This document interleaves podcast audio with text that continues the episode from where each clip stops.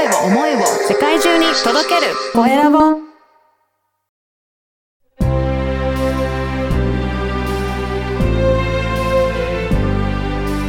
経営者の志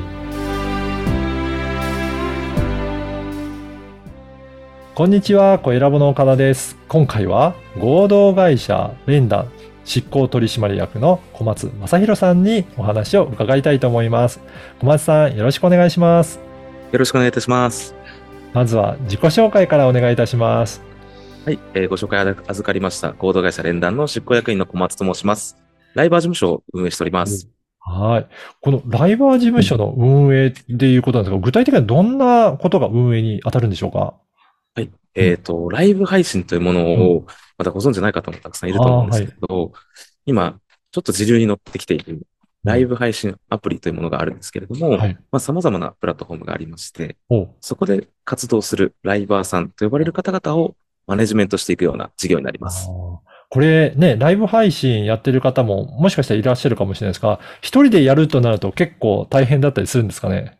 そうですね。何も知らない状態で始めてしまうと、はいなかなか自分のこうレベルだったりランクが伸びにくかったり、はい。どんな配信をしていいのかっていうのがわからなかったりするのあでー、はい。そういったものをお伝えした状態でスタートできるといったところがメリットになってます。あじゃあそう言ってどうやって、えっと、配信したらいいとか、あとは、まあ、継続するのも大変なので、どうやって、あの、継続していくか、そのあたりがもうノウハウ化されていらっしゃるっていうことなんですか？そうですね。始める前に、えおーマニュアルをお渡ししたり、とはマネージャーがきちんとつくので、はい。えー日々のなお悩みだったりとかを対応できるような体制を整えています。ええそうなんですね。これ、あの、小松さんがこういった事業をやろうと思った何かきっかけってあるんでしょうか？ありがとうございます。もともと私は新卒の時は広告代理店に勤めていて、前職は、えー SNS マーケだったり、こうインフルエンサーをキャスティングするようなビジネスを行う会社にいたんですけれども、うん。どちらの事業もどうしてもこう単発の売り上げしか発生しないビジネスモデルだったんですね。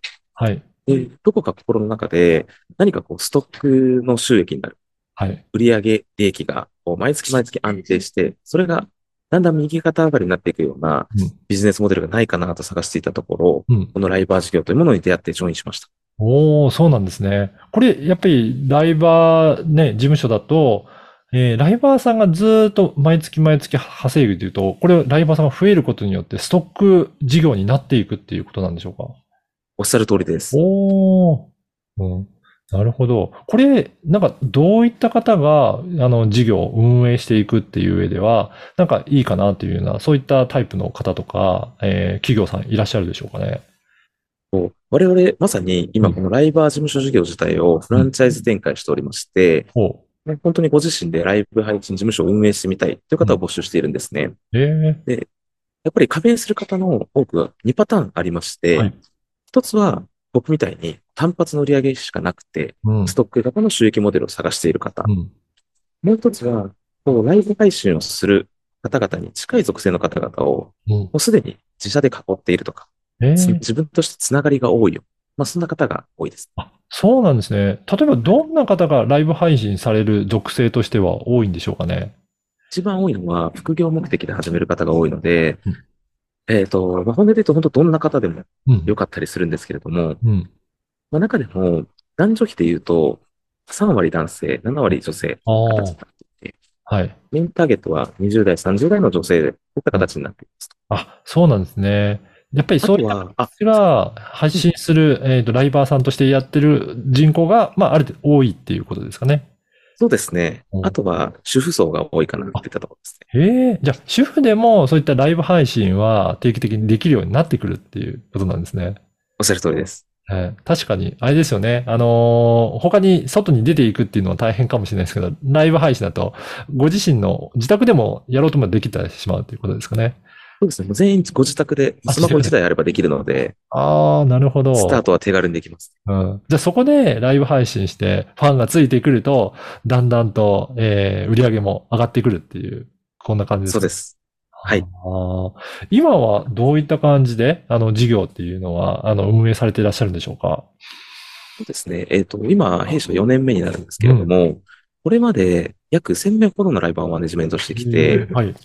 で今現状100名、100名ぐらいのライバーが常時配信している状態になってきて、はい。なので、ライバーの集め方だったりとか、うん育成の仕方っていうのはうん、割と体系化できてきたなと思っている。あそうなんですね。へなので、自社のこのライバー自体は、もう自動的にどんどんどんどん増えていくような。仕組みは整えているんですけど、うん。先ほど申し上げたライバー事務所フランチャイズというところで、フランチャイズのまあ加盟店になる方々に、うん我々が培ってきたノウハウをどんどん下ろしていくっていうところを、あの、注力しています。なるほど。やっぱりそういった企業さんをもっと増やしていきたい。加盟店になっているところを今は増やしていきたいっていうところに注力してるわけなんですね。そうですね。へえ。なんかこれからはどういった感じで事業を発展させていきたいというような思いは持ってらっしゃいますか？普段はこのフランチャイズをどんどんどんどん拡大していきたいなとは考えてるんですけれども、やっぱり普段からこう、ライバーさんとあの触れ合う時間も多いので、うん。ライブ配信以外のお悩みをヒアリングするケースも多いんですね。へえ、はいはい。例えば、えー、先ほど副業目的でやるって方が多いって申し上げたと思うんですけど、なので、本業の方で転職したいっていう相談があったりとか、へえ、はい。もうちょっと違う副業に手を出してみたいとうか、う個人からいろいろな相談を受けるので、はい。あの、そういったところで対応できる策を自社内でも用意しておきたいな、ああという、ところを考えています。なるほど。じゃあ事業もライバーさんの育成だけではなくて、もう少しライバーさんをいろいろな面でサポートできるような体制も広げていこうかなっていうことなんですかね。そうですね。はいえーやっぱりそうなると、ライバーさんも安心して、えーまあ、そこに加盟、所属して、えーライブ配信もできるし、他のお悩みにも相談いただけるっていうところで、あの、すごく安心して加入できるんじゃないかなと思いますね。ありがとうございます。うん。はい。この番組はですね、経営者の志という番組ですので、ぜひ小松さんの志についても教えていただけるでしょうか。ありがとうございます。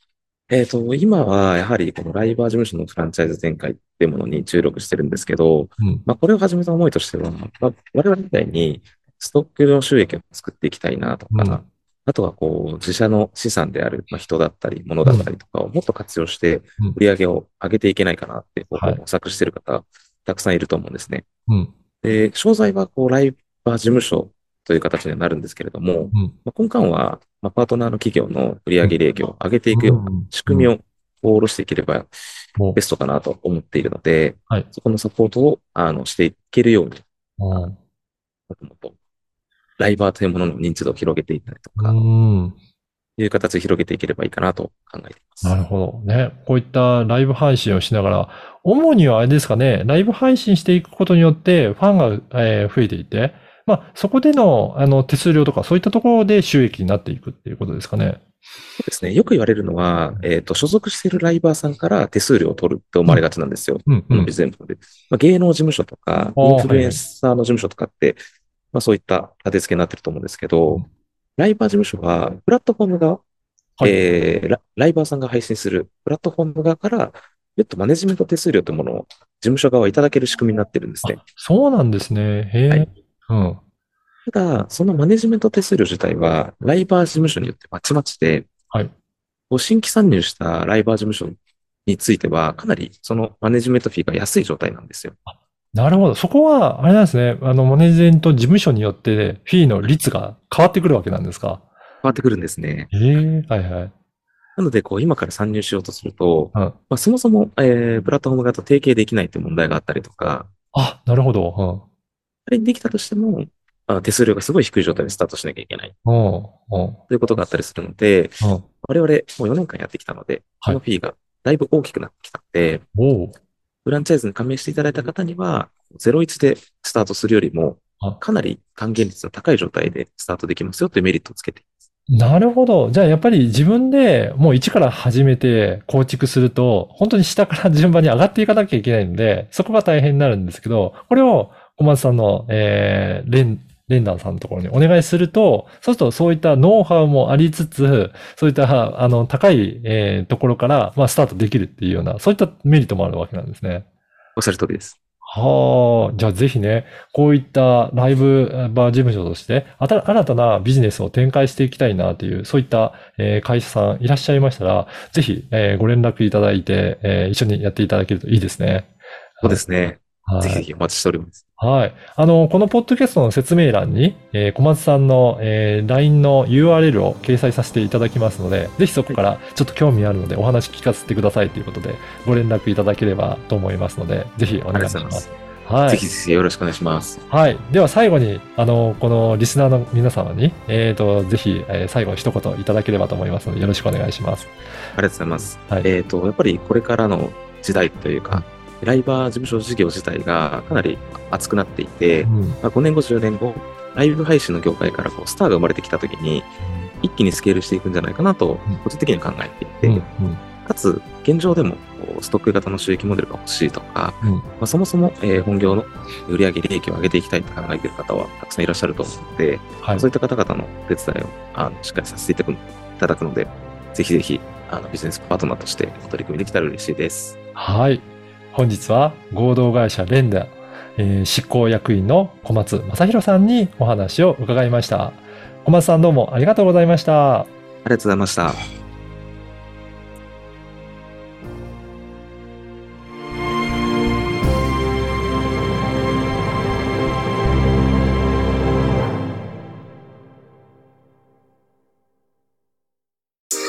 声を思いを世界中に届けるコエラボ